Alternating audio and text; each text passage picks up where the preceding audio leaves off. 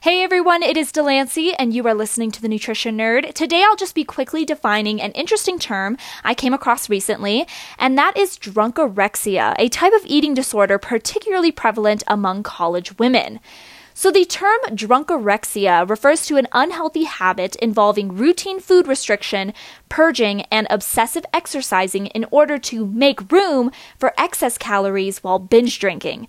The idea here is to avoid weight gain from alcohol while also achieving a fast buzz. No surprise, this unhealthy mindset is most prevalent among college students, especially women.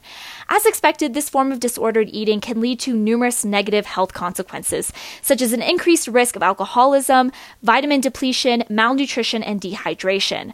For as long as there's been alcohol as well as social pressures on one's physical appearance, there's no doubt been cases of drunkorexia. This isn't a new development. However, a self report study out of Australia reported a record number of cases cases among young adults, suggesting the unhealthy practice is more prevalent than originally thought.